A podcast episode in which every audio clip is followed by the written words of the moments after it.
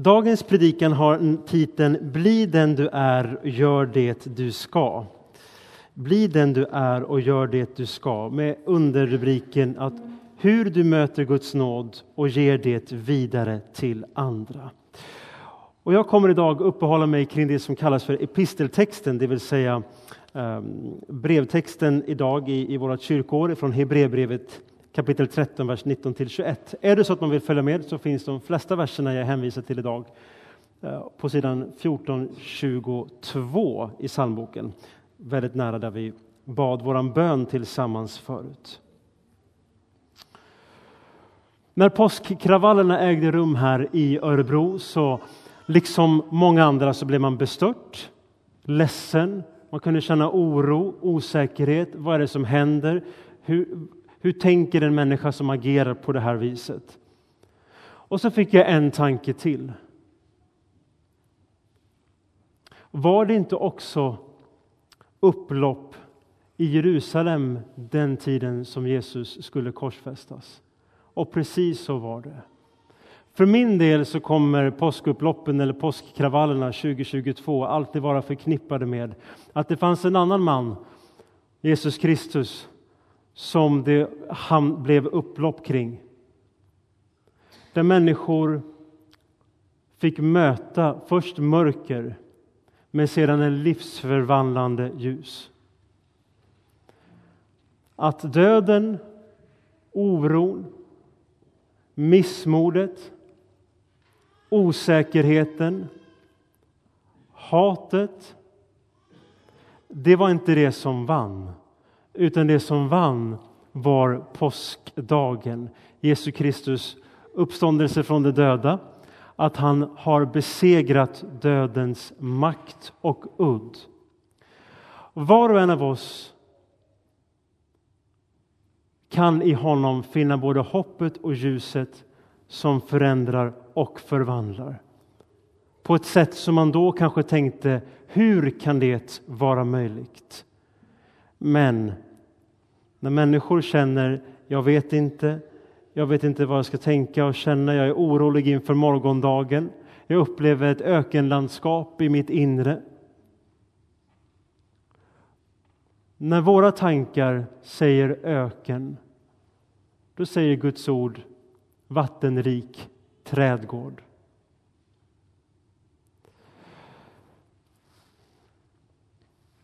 Jag har skrivit som introduktion för er idag att påsken har kommit.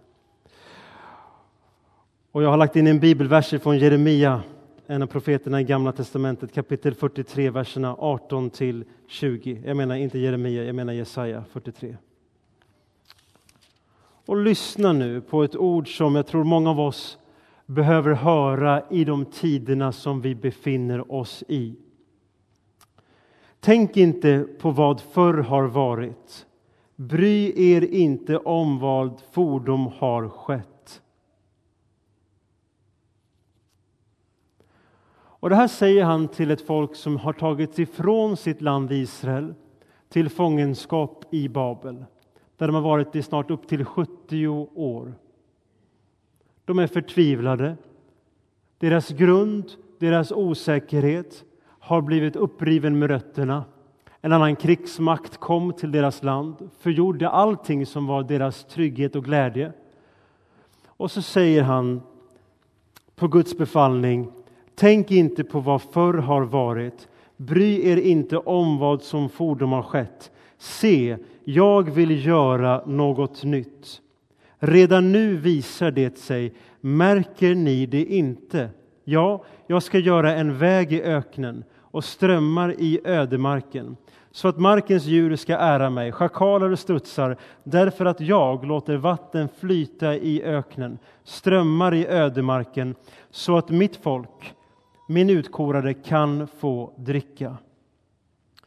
Påsken har kommit, och då menar jag mer än högtiden med kycklingarna och påskäggen. Påsken har kommit, vilket betyder att Jesus har besegrat dödens makt. När du dör så går inte ridån ned. När du dör så går ridån upp. Det är inte en skymning som händer när du dör, utan när du nalkas livets slut så är det en soluppgång för dem som är i mörker. Påsken har kommit. I samhället i övrigt så säger vi att påsken det är dagarna mellan skärtorsdagen till annandagen. Men i kyrkans liv så pågår påskens firande i ytterligare tre veckor till och tas sedan vid av Kristi himmelfärds och pingstdagen. Därför det räcker inte med en söndag för att säga att hopplösheten, synden, konflikterna, hatet är brutet. Det räcker inte att säga det en söndag, vi säger väl det varje söndag, men vi behöver säga det med tydlighet i kyrkans erfarenhet fem veckor i rad.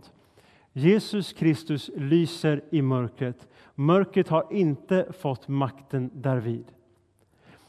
Det är ingen krigsherre i öst som har makten över vår framtid. Bibeln berättar att det finns ingenting som kan skada din själ.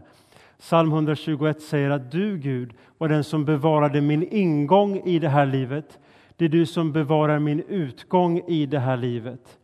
Människor kan skada mig, men du bevarar min själ för evigt. Och märk väl att David skriver inte i den salmen att du bevarade min utgång. Han sa, ja, du bevarade min ingång.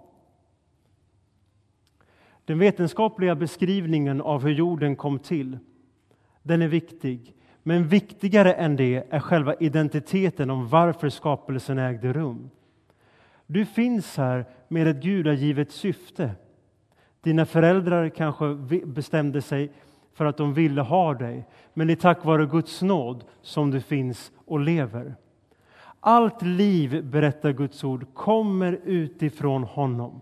Han har besegrat allt. Du är så mycket mer än en samling atomer och massa. Livet här handlar om någonting så mycket mera.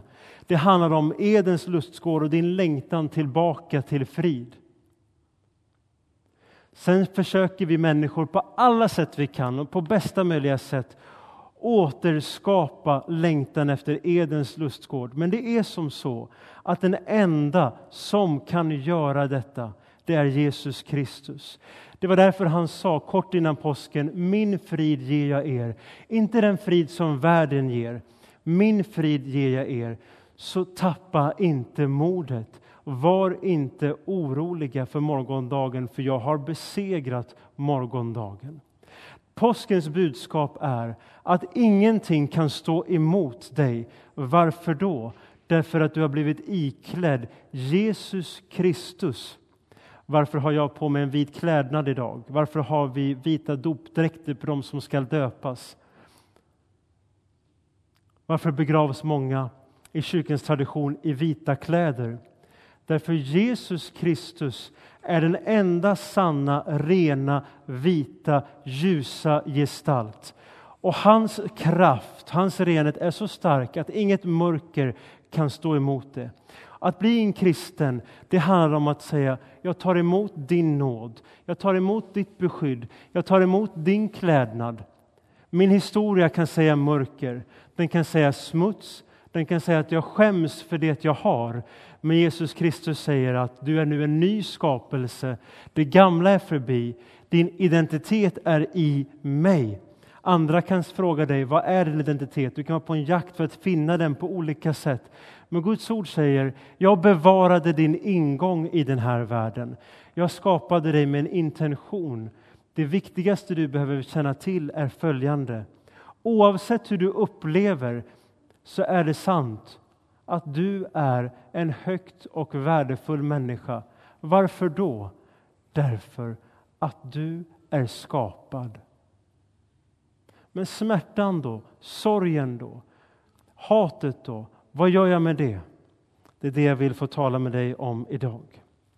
Men det spirar redan. Märker ni det inte? Ljuset kommer att vinna. Dagens episteltext den lyder på följande vis. Jag läser en vers innan också. Författaren för Hebreerbrevet skriver Bed för oss, för vi är förvissade, det vill säga säkra om vårt goda uppsåt och vill alltid handla rätt. Särskilt ber jag om er förbön så att jag snart kan komma tillbaka till er. Och så verserna som finns också i dagens psalmbok. Må fridens Gud, som i kraft av ett evigt förbunds blod har fört fårens store herde, vår Herre Jesus, upp från de döda, styrka er i allt gott så att ni kan göra hans vilja. Må han låta det som behagar honom förverkligas i oss genom Jesus Kristus. Hans är härligheten i evigheternas evighet. Amen. Så jag har skrivit som första punkt för er att Gud vill välsignelse. Vi läser i vers 20. Må fridens Gud styrka er i allt gott. Må betyder att han är fridfull och jag önskar att han ska ge sin fridfullhet till er. Det är inte vi som bestämmer över Gud, det är han som bestämmer över sig. Men vi ber om att hans vilja och önskan ska ske. Så står det så här, må Guds, fridens Gud styrka er i allt gott. Och det här skriver han till människor som är utsatta för sin tro. Det var de tidiga kristna som hånades, häcklades, precis som barn råkar ut för i skolan idag, studenter och människor i arbetsliv. Hur kan du tro på en Gud? Det var så för 2000 år sedan för kristna. Det är så idag och det kommer vara så i morgondagen. Men Herren, han är ändå med dig och verkar igenom dig.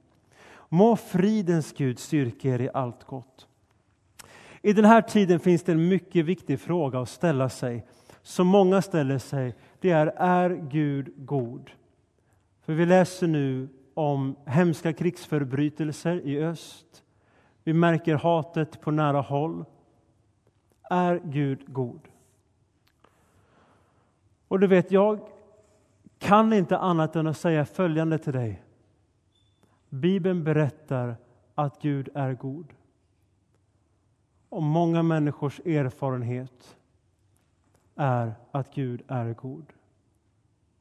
Det verkar som att den här frågan om Gud är god inte kan få ett svar djupast sett som tillfredsställer en människa, förutom på ett sätt.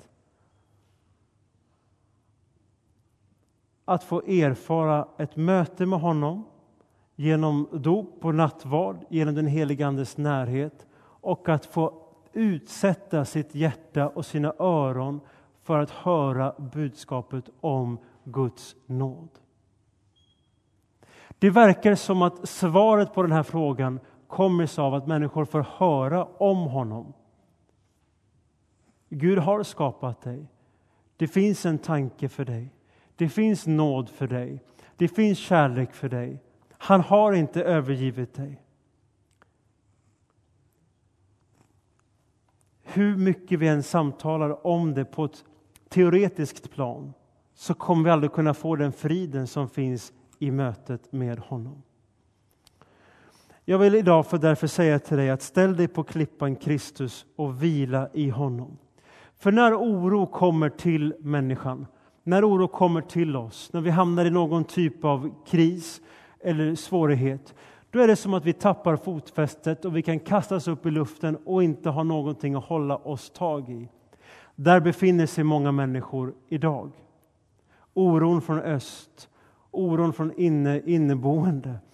Även osäkerhet som man upplever från demokratins liksom högborg i, på andra sidan Atlanten. Stabiliteten för vår frihet. Att det gungar både här och där. Och då vill jag få säga till dig vad skriften också säger till dig, att ställ dig på klippan Kristus. Prova att vila i honom. Om än det brinner, om än det är mörker, så i honom är jag trygg. Jag läste om en pojke som var med om ett skeppsbrott för länge sedan. Skeppet förliste, han hamnade i vattnet och han lyckades kravla sig upp på en klippa som fanns ute i det nära havsbandet. Han kämpade för sitt liv. På morgonen i gryningen så kom det skepp ut för att leta efter överlevande. Och pojken blev funnen.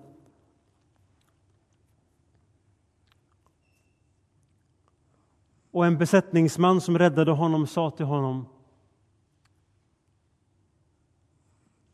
Du måste ha skakat här ute i natt. Och han svarade Jag skakade, men klippan stod fast. När vi lider skeppsbrott, när vi faller ned, oberoende anledning. Man kan lida skeppsbrott för att det blir en kris i sitt liv eller man möter någon annan som hamnar i mörker.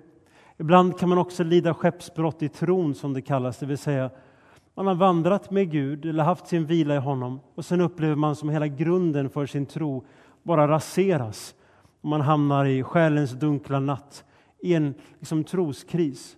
Jag som var trygg hos Gud upplever nu, känner nu inte längre någon tro. Mina självklara frågor är inte längre självklara.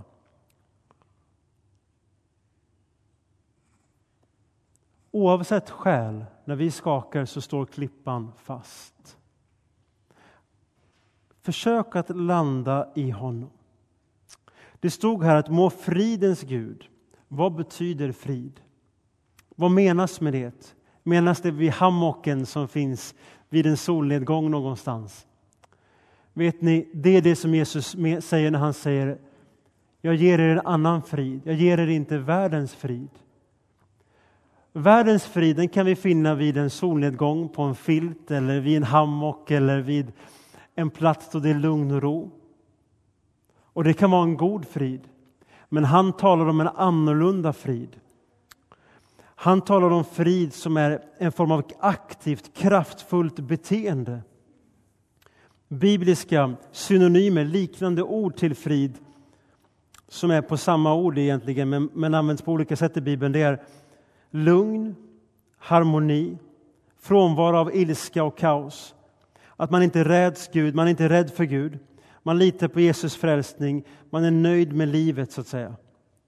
Och du vet, den här friden handlar om att i det du gör så upplever du detta, så har du detta. I ditt arbete, i din föräldraledighet, i din svårighet, i din skolgång, vart helst du befinner dig. Oavsett vad du gör med ditt fysiska arbete så är det så att i den situationen så vill Jesus vara ditt lugn, din harmoni, din frånvaro av ilska och kaos. Den som gör att du litar på Gud och inte är rädd på honom och som därigenom blir nöjd med livet och inte försöker söka någonting annat därför du har funnit det viktigaste i honom. Och då blir du den du är. Du vet, om du ska försöka finna vem du är genom en utbildning, exempelvis genom en flytt, då upptäcker du snarare bara aspekter av vad du förmår, men den du är, är att du är Guds barn. Fylld av Guds helige Ande. Det är den du är. Och då landar du på klippan, en stadig punkt som inte ändrar sig.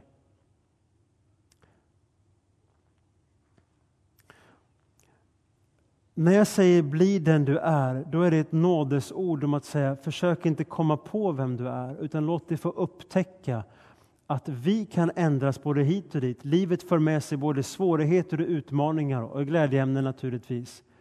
Men om du finner att du får stå stadigt och vila i honom, Kristus, klippan, det oföränderliga,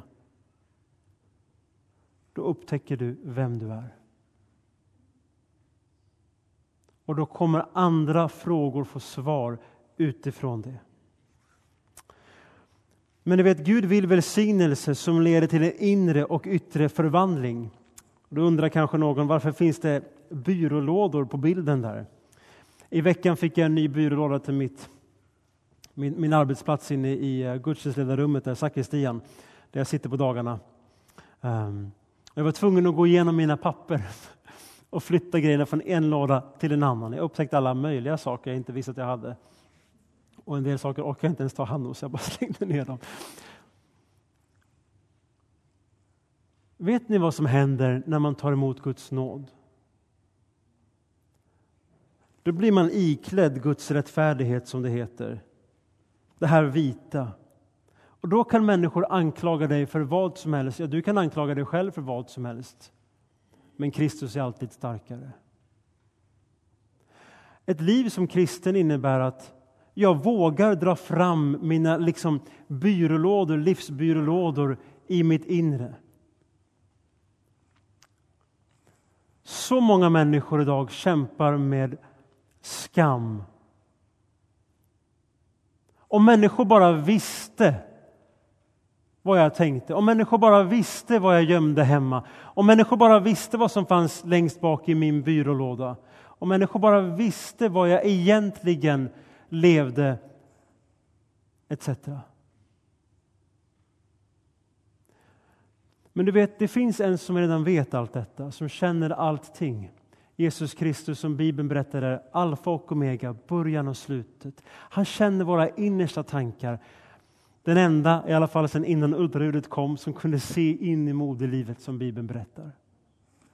Ingenting som du tänker ligger dolt för honom.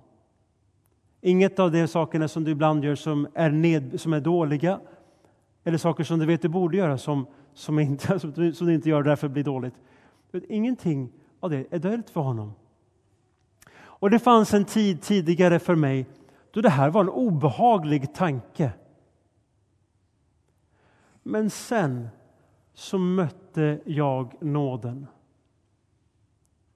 Sen mötte jag Guds nåd som säger jag dog för dig, inte för vad du har gjort utan för vad jag vill göra för dig. Och Det andra människor inte ens vill ta i med tång för att det är så vedervärdigt. Till och med om du upplever att det finns inom dig så gick jag och tog det och bar ner det i mörka graven, lämnade det och återuppstod från döden. Att bli en kristen är att få säga jag är fri och förlåten. Ja, jag behöver fortfarande en daglig omvändelse. Men grunden i mitt liv är att ingenting vad människor säger om mig har längre det slutliga ordet om mig. Min tes, rätt eller fel, är att en orsak att många människor i högre andel idag kämpar med skam är för att den kristna kunskapen inte är lika, lika omfattande längre.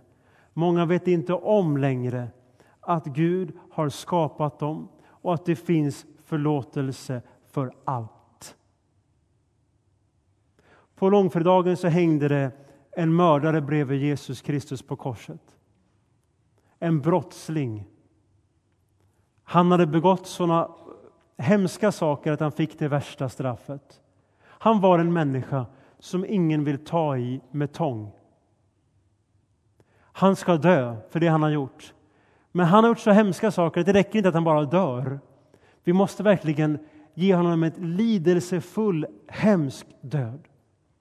Och så hänger han på korset där och Jesus gör detsamma och så säger rövaren till mannen på korset Tänk på mig när du kommer till ditt rike. Bara tänk på mig.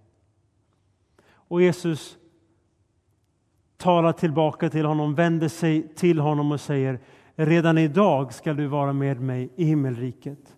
Och Det betyder att redan idag så kan du få vara med Jesus Kristus i himmelriket. Och då menar inte jag i, i, i troligtvis att du kommer dö. Vi vet ingenting, men troligtvis inte. Men himmelriket, berättar också Gud, är mitt ibland oss. Det är mitt ibland oss genom sin goda, helige Ande. Samma goda, heliga Ande som också kommer verka sin kraft över nattvardens gåvor och vin, bröd och vin. Så att när vi äter brödet och dricker vinet tar emot Jesus Kristus. Och Det här är ett glatt budskap. att Jesus Kristus välsignar som leder till en yttre förvandling. Och vad händer då? Du kommer sträcka mer på dig. Du kommer våga resa på dig mer. För mörkret inombords är ofta det som hindrar människor att stiga ut i livets frihet. Och den inre förvandlingen som Gud har satt sin själ i, rot i, den börjar nu skapa förändring. Jag behöver inte längre skämmas, därför Kristus vet redan allt och han älskar mig igenom allt. Och det är därför som Hebreerbrevets författare skriver i vers 21. Må fridens Gud styrka er i allt gott så att ni kan göra hans vilja och låta den förverkligas i oss. Jag har skrivit ord som finns med i dagens få, få verser. Ordet nåd, det är vers 25 sen, men kraft, frid, styrka, självförverkligande. Vad är det människor söker efter idag i vårt samhälle 2022? Det är precis här. Det är precis här. Var kommer du finna det någonstans? Precis här. Precis här.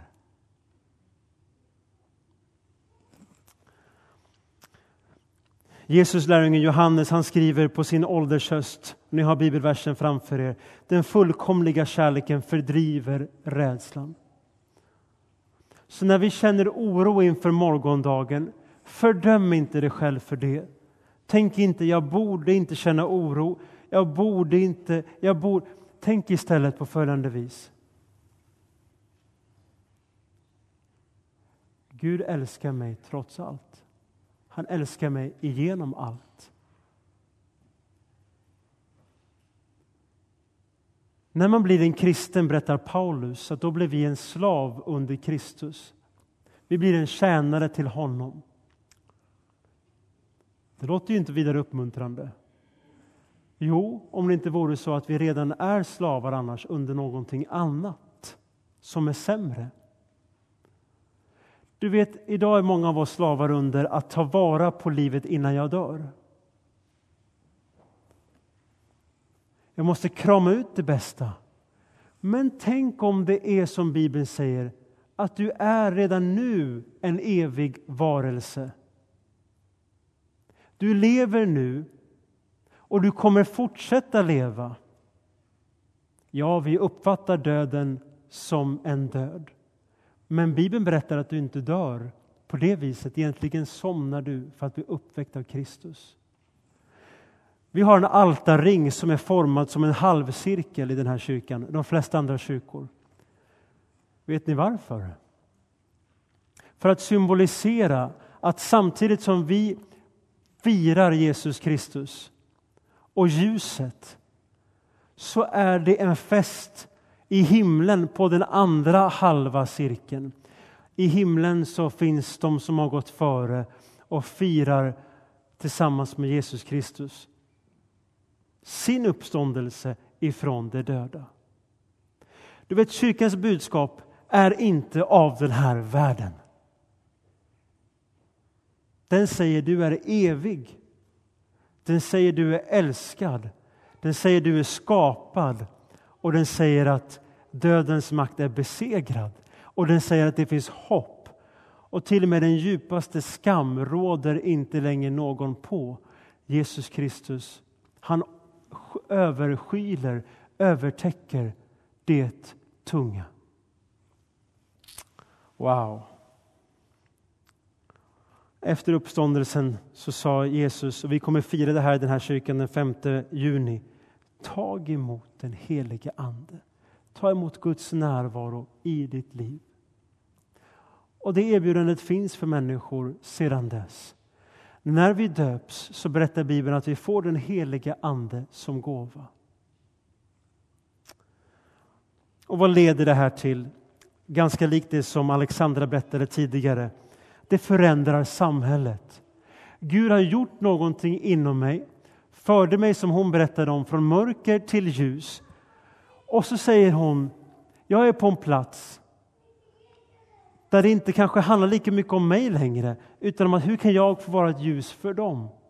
Gud tände någonting i ett ung flickas hjärta som mognar och blir ett ljus för andra människor i hennes ålder och äldre. Hon är tillbaka här nu och säger hon, kan jag få välsigna någon annan? Vad är det ett tecken på?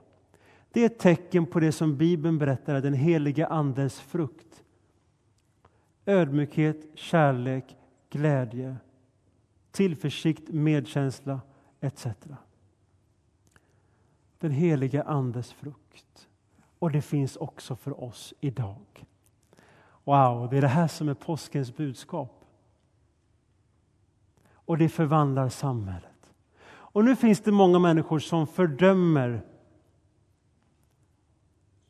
mörkret.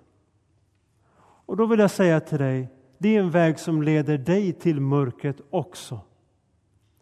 Men det finns en annan väg.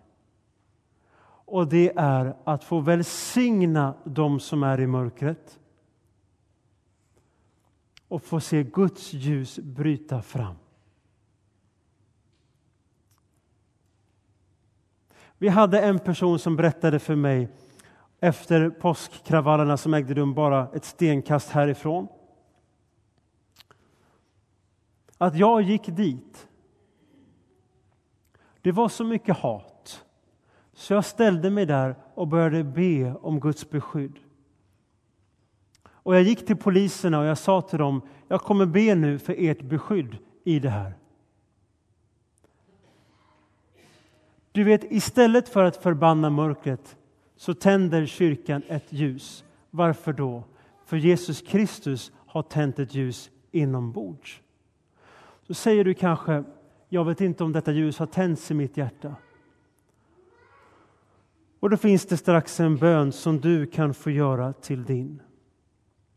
Därför Hebreerbrevets författare slutar det här brevet med att säga nåd åt er alla. Det som gäller din granne, som gäller någon annan, det gäller också dig. Nåd åt din granne, nåd åt var och en. Kärleken räcker till var och en. Och den är inte billig. Jesus stod på korset för att kunna förmedla den fullt ut till dig.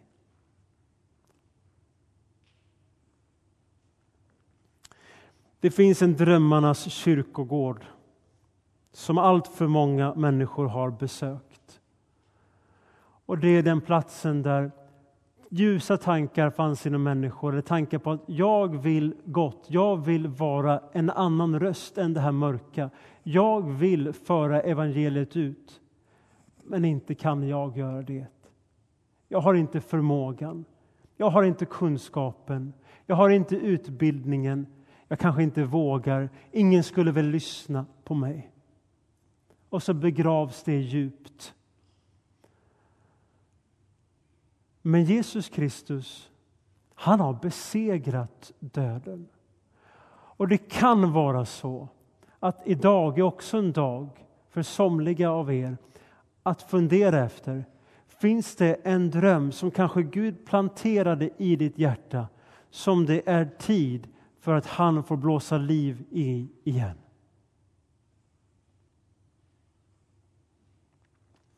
Paulus skriver, den som är i Kristus är en ny skapelse. Det gamla är förbi och något nytt har kommit. Precis som Jesaja skrev för, 40, eller för 3000 år sedan. Tänk inte på det som varit. Det spirar redan. Märker ni det inte? Så min avslutning är att gör det du ska. Det vill säga, gör som kyrkan. Fortsätt fira påsk. Låt dig vila i klippan och hålla fast vid de här orden som finns i dagens episteltext. Hans, Jesus Kristus, är härligheten i evigheternas evighet. Amen. Amen. Låt oss få be tillsammans. Du får gärna stämma in och göra dagens ord till dina. Tack för din nåd och din kraft till förändring. Tack för din goda, helige Ande. Blås liv i de drömmar du gett mig. Helige Ande, förnya mig genom din välsignelse, ditt ord och din ledning. Amen.